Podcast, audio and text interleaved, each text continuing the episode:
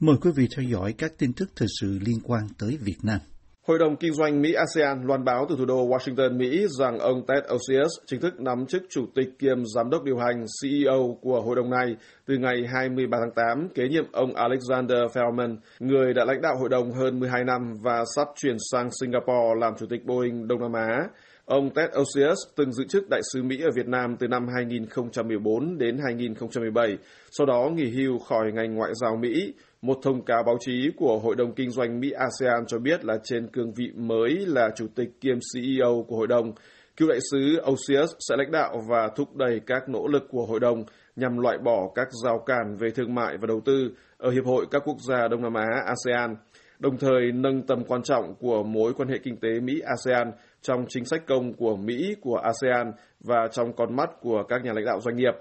Kể từ năm 1984, Hội đồng Kinh doanh Mỹ-ASEAN là tổ chức vận động hàng đầu của các tập đoàn Mỹ hoạt động ở ASEAN. Hội đồng có 9 văn phòng ở Mỹ, Việt Nam và các nước Đông Nam Á. 170 công ty là thành viên của hội đồng có tổng doanh thu sấp xỉ 7.000 tỷ đô la và sử dụng hơn 14,5 triệu người lao động.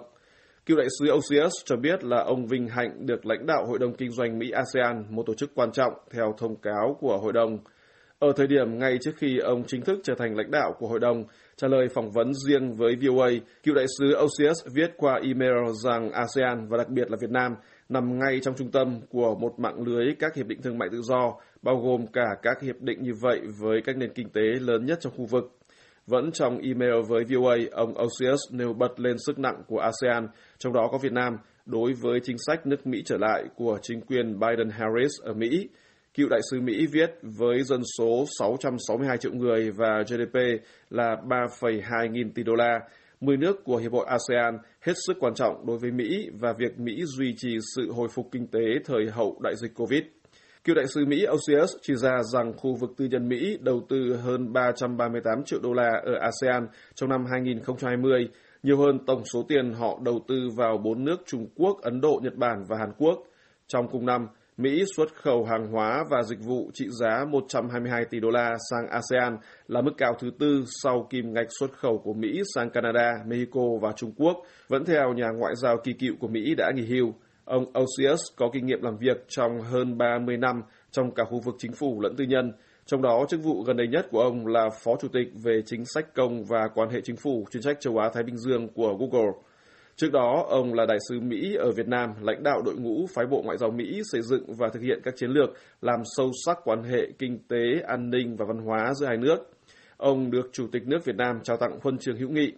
Nhà ngoại giao cấp cao này gắn bó với Việt Nam kể từ những năm 1990 khi ông là một viên chức ngoại giao Mỹ làm việc ở thành phố Hồ Chí Minh giữa lúc quan hệ ngoại giao giữa hai nước đang trong quá trình được khôi phục. Ngoài ra, ông Osius từng sống và làm việc ở Singapore, Thái Lan, Philippines và từng là phó đại sứ Mỹ ở Indonesia. Vị cựu đại sứ Mỹ là tác giả của nhiều cuốn sách, trong đó cuốn mới nhất có tên là Không gì là không thể, Mỹ hòa giải với Việt Nam, sẽ được phát hành vào tháng 10 năm nay viết về việc ông trải nghiệm và tham gia vào lịch sử của hai nước trong 25 năm trở lại đây. Hôm 23 tháng 8, Phó Tổng thống Hoa Kỳ Kamala Harris cho biết trong chuyến thăm Singapore rằng Hoa Kỳ tập trung vào các nỗ lực sơ tán đang diễn ra ở Afghanistan và cam kết Biển Đông thông thoáng, theo hãng tin Reuters. Phó Tổng thống Harris gặp Thủ tướng Singapore Lý Hiển Long và Tổng thống Halima Yacob trong một chuyến công du nhằm tăng cường quan hệ với các đối tác trong khu vực như một phần trong nỗ lực của Washington nhằm chống lại ảnh hưởng kinh tế và an ninh ngày càng tăng của Trung Quốc. Sẽ cần nhiều thời gian để phân tích những gì đang xảy ra và những gì đang diễn ra trong bối cảnh việc rút quân khỏi Afghanistan, bà Harris nói trong một cuộc họp báo chung với Thủ tướng Singapore.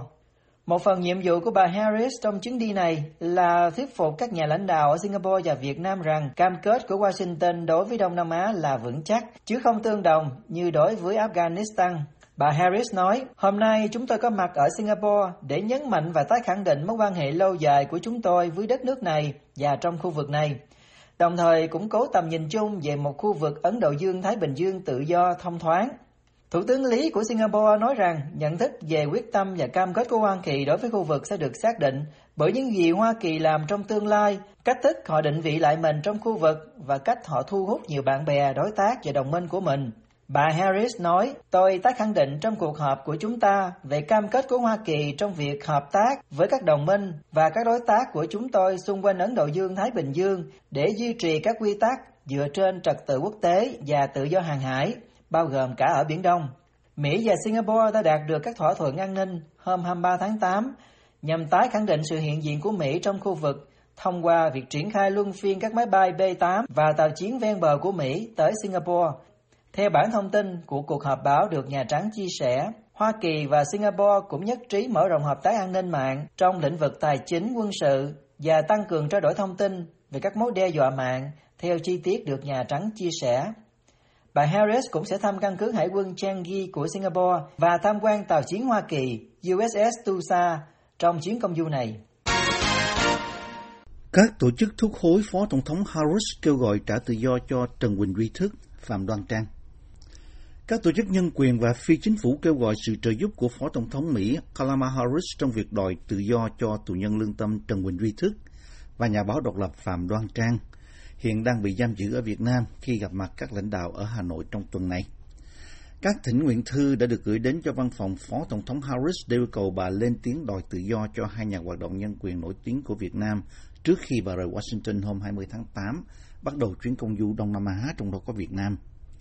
Ông Thức, người kêu gọi dân chủ, đang nguyên cho Việt Nam hiện đang thụ án 16 năm tù, trong khi bà Trang đang bị giam giữ từ tháng 10 năm ngoái sau khi viết báo cáo đồng tâm và nhiều cuốn sách kêu gọi dân chủ cho quốc gia do Đảng Cộng sản cầm quyền. 13 tổ chức nhân quyền gồm Article 19 có trụ sở ở London và Quỹ ban Bảo vệ Ký giả CPJ có trụ sở ở New York đồng ký tên vào một bức thư ngõ kêu gọi Phó Tổng thống Mỹ thách thức chính phủ Việt Nam về việc đối xử và tiếp tục giam giữ nhà hoạt động dân chủ bị đàn áp Trần Quỳnh Duy Thức trong chuyến thăm sắp tới của bà. Tổ chức dự án 88 đồng ký tên trong bức thư cho biết trong một thông cáo ra hôm 18 tháng 8, hy vọng bà sẽ dùng cơ hội gặp gỡ với lãnh đạo Việt Nam sắp tới đây để nhấn mạnh tầm quan trọng của việc bảo vệ nhân quyền. Bức thư đề ngày 18 tháng 8 gửi tới văn phòng của Phó Tổng thống Nhà Trắng viết, Cụ thể hơn, chúng tôi mong bà hãy nêu trường hợp của nhà hoạt động dân chủ và blogger Trần Quỳnh Duy Thức hiện đang tuyệt thực dài hạn trong tù. Nhà cầm quyền Việt Nam kết án ông Thức tội hoạt động nhằm lật đổ chính quyền nhân dân theo Điều 79 của Bộ Luật Hình sự 1999 hiện là Điều 109 trong Bộ Luật Hình sự 2015. Theo bức thư, mỗi bước trong quá trình khiếu kiện của ông Thức đều bị nhà nước Việt Nam tìm mọi cách cản trở một cách triệt để, vi phạm trắng trợn quyền được xét xử công bằng đã được công nhận trong bản công ước quốc tế về quyền dân sự và chính trị cũng như trong bản hiến pháp của nước Cộng hòa xã hội chủ nghĩa Việt Nam. Các tổ chức này kêu gọi thúc giục bà Harris lên tiếng về việc tòa án Việt Nam tiếp tục từ chối quyền được xét xử cũng như quyền được đối xử tử tế cho ông Thức, đồng thời kêu gọi nhà nước Việt Nam trả tự do vô điều kiện cho ông Thức mà không buộc ông phải lưu vong ra nước ngoài. Trong khi đó, tổ chức phi chính phủ Legal Initiatives for Vietnam, gọi tắt là LIV có trụ sở ở San Jose, California cũng vừa gửi một thỉnh nguyện thư tới văn phòng Phó Tổng thống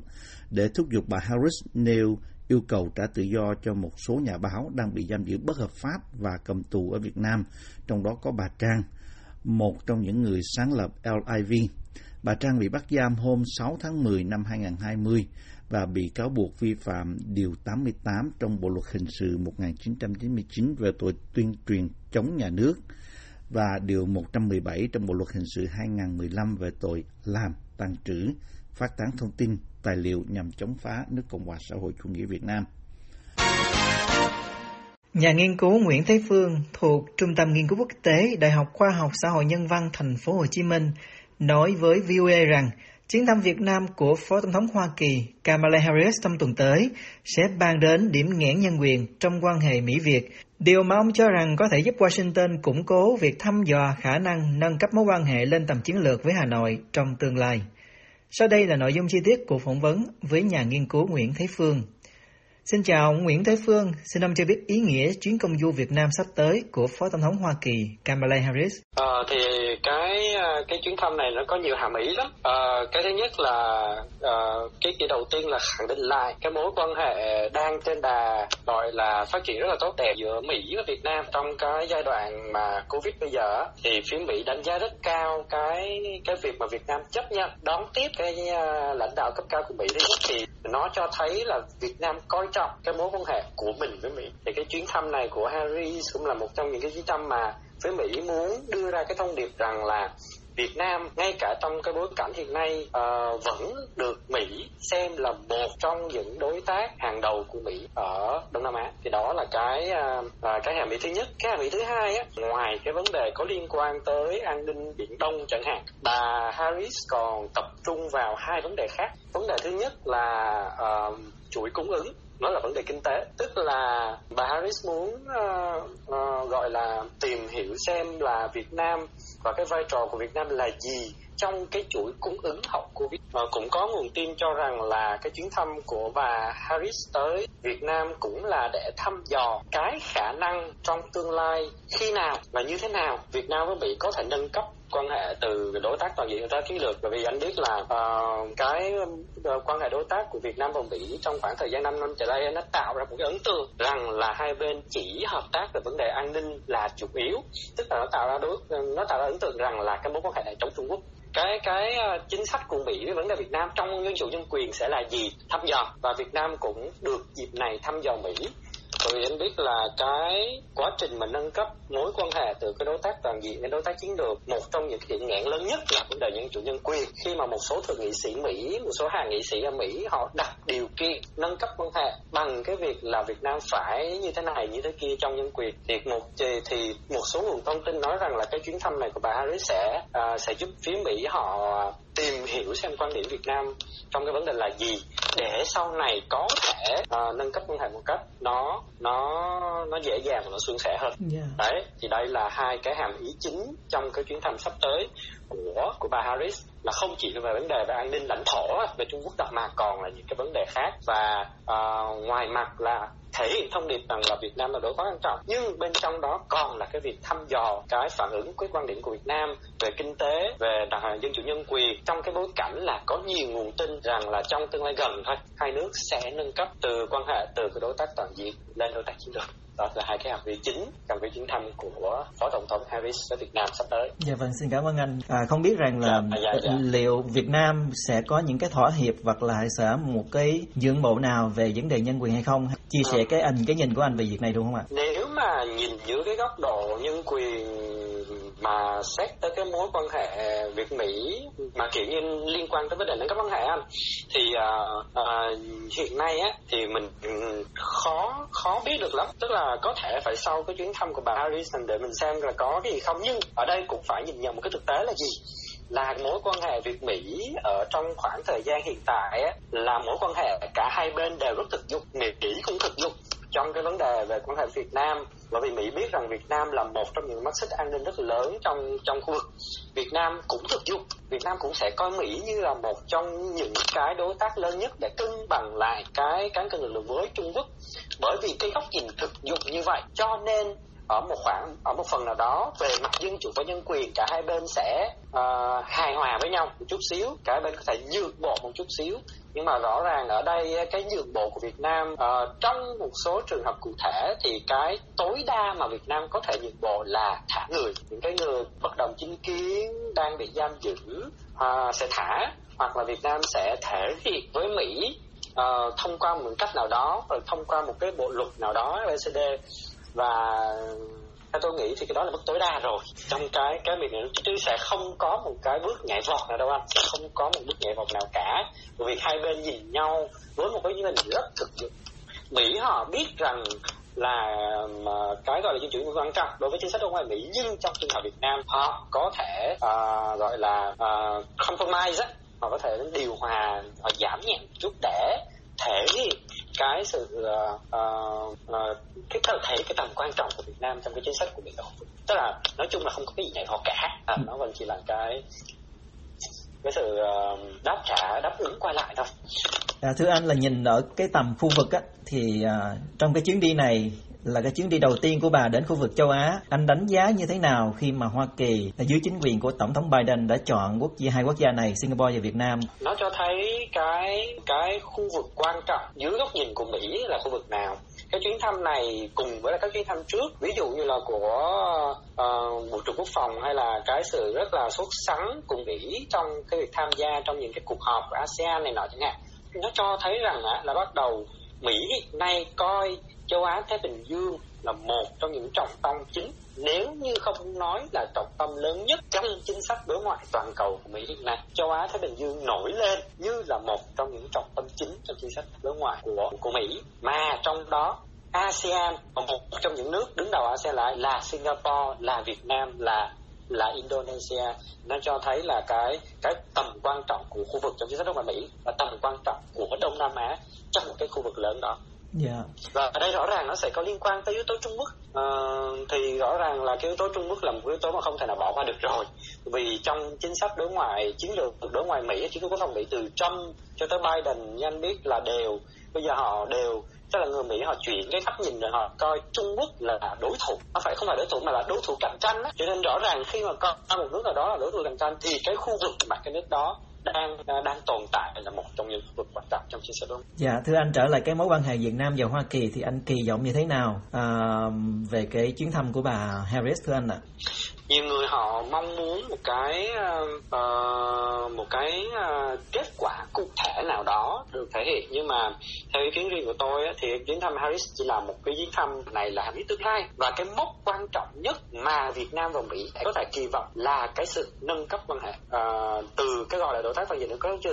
chỉ khi mối quan hệ giữa hai bên nâng cấp lên tầm đối tác chiến lược thì uh, chúng ta mới có thể kỳ vọng cái sự biến đổi về chất trong quan hệ hai bên trong khoảng gần trong khoảng tương lai gần tức là trong cái nhiệm kỳ của Biden hoàn toàn có khả năng là sẽ có một chuyến thăm cấp cao giữa Biden qua Việt Nam hay là, hay là các lãnh đạo Việt Nam qua Mỹ để nâng cấp trên một cách chính thức mối quan hệ giữa hai nước lên làm đối tác chiến lược. Cái chuyến thăm của Harris này á, sẽ không phải chỉ tập trung vào cái yếu tố liên quan tới uh, quốc phòng an ninh đâu bởi vì cái đó uh, Bộ trưởng Quốc phòng đã đã tập trung rồi ở đây sẽ tập trung vào mảng kinh tế và và cái mảng mà bà Harris bà thích ấy, ví dụ nhân quyền. Nhân quyền ở đây thì thì cũng uh, không phải là sẽ nói là nó rộng ra rộng hơn một chút. Tức là nó không chỉ là yếu tố liên quan tới những người chống đối hay là tự do này nọ mà còn liên quan tới nhiều thứ. Ví dụ như là quyền trẻ em quyền phụ nữ quyền cho nhóm yếu thế. Tổng số người nhiễm COVID-19 ở Việt Nam từ đầu đại dịch đến nay sắp lên đến 360.000 người, theo bản tin của Bộ Y tế hôm 23 tháng 8. Số các ca tử vong từ đầu dịch đến nay là 8.666 người. Cùng ngày, báo chí Việt Nam cho hay là binh lính có vũ trang bắt đầu được triển khai ở thành phố Hồ Chí Minh để thực thi chỉ thị người dân không ra khỏi nhà.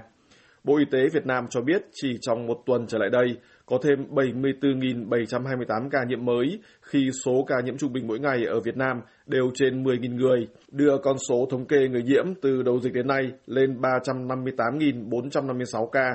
Riêng từ 18 giờ ngày 22 tháng 8 đến 18 giờ 30 ngày 23 tháng 8, đất nước ghi nhận 10.280 ca nhiễm mới và 389 ca tử vong. Trong đó, thành phố Hồ Chí Minh tâm dịch trong gần 4 tháng qua vẫn chiếm nhiều nhất, lần lượt là 4.251 ca nhiễm và 340 ca tử vong.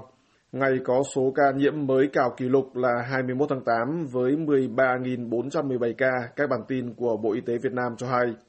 Trong giai đoạn trước của đại dịch kéo dài hơn một năm ở Việt Nam cho đến ngày 27 tháng 4, đất nước chỉ ghi nhận hơn 4.000 ca nhiễm và vài chục ca tử vong. Nhưng trong gần 4 tháng nay, biến chủng Delta làm cho đại dịch bùng phát mạnh trong nước, nhất là ở thành phố Hồ Chí Minh và các tỉnh miền Nam, làm cho hơn 354.000 người nhiễm và hơn 8.600 người thiệt mạng. Trong bối cảnh như vậy, chính quyền đang đẩy nhanh việc tiêm vaccine với gần 300.000 liều được tiêm chỉ riêng trong ngày 22 tháng 8. Đến nay, Bộ Y tế cho biết là tổng cộng hơn 15,5 triệu người được tiêm một mũi và hơn 1,8 triệu người được tiêm mũi hai. Tuy nhiên, con số này bị xem là vẫn còn thấp so với khu vực khi số người được tiêm ngừa COVID đầy đủ mới chỉ chiếm 1,8% trên dân số 98 triệu người. Nhằm thực thi biện pháp giãn cách xã hội nghiêm ngặt nhất, bao gồm chỉ thị người dân không ra khỏi nhà ở tâm dịch là thành phố Hồ Chí Minh, chính quyền điều hàng nghìn quân nhân mang theo súng chốt giữ các khu phố ở thành phố lớn nhất của Việt Nam kể từ ngày 23 tháng 8, các bản tin trong nước cho hay. Trước đó, hôm 21 tháng 8, chính quyền thành phố Hồ Chí Minh nêu đề xuất quân khu 7 chi viện hơn 6.000 quân nhân để chống dịch. Thành phố này bắt đầu chịu nhiều hạn chế do lệnh giãn cách được áp dụng kể từ đầu tháng 7 và mức độ cấm đoán tăng dần vì số ca nhiễm và tử vong không hề giảm. Đến chiều 22 tháng 8, Ủy ban Nhân dân của thành phố ban hành một chỉ thị khẩn về tăng cường giãn cách xã hội và phòng chống dịch để đạt mục tiêu kiểm soát được tình hình dịch bệnh COVID-19 trên địa bàn thành phố trước ngày 15 tháng 9 năm 2021. Với bản chỉ thị, chính quyền thành phố Hồ Chí Minh nói rằng người dân là trung tâm phục vụ, là chủ thể trong phòng chống dịch và yêu cầu người dân không ra khỏi nhà, ai ở đâu thì ở đó, theo tường thuật của báo chí trong nước. Chính quyền cũng nói là họ sẽ thực hiện tốt công tác chăm lo an sinh xã hội, trong đó có các biện pháp hỗ trợ chủ nhà trọ như miễn giảm tiền điện nước và chuẩn bị 2 triệu túi an sinh đảm bảo nguyên tắc không bỏ sót những trường hợp khó khăn. Bên cạnh đó là chuẩn bị các suất ăn dinh dưỡng cung cấp cho các trường hợp nhiễm COVID có hoàn cảnh khó khăn, báo chí trong nước cho hay.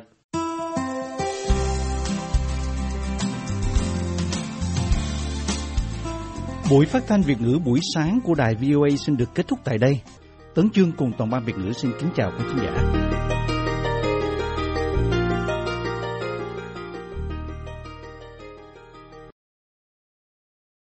This program has come to you from the Voice of America, Washington.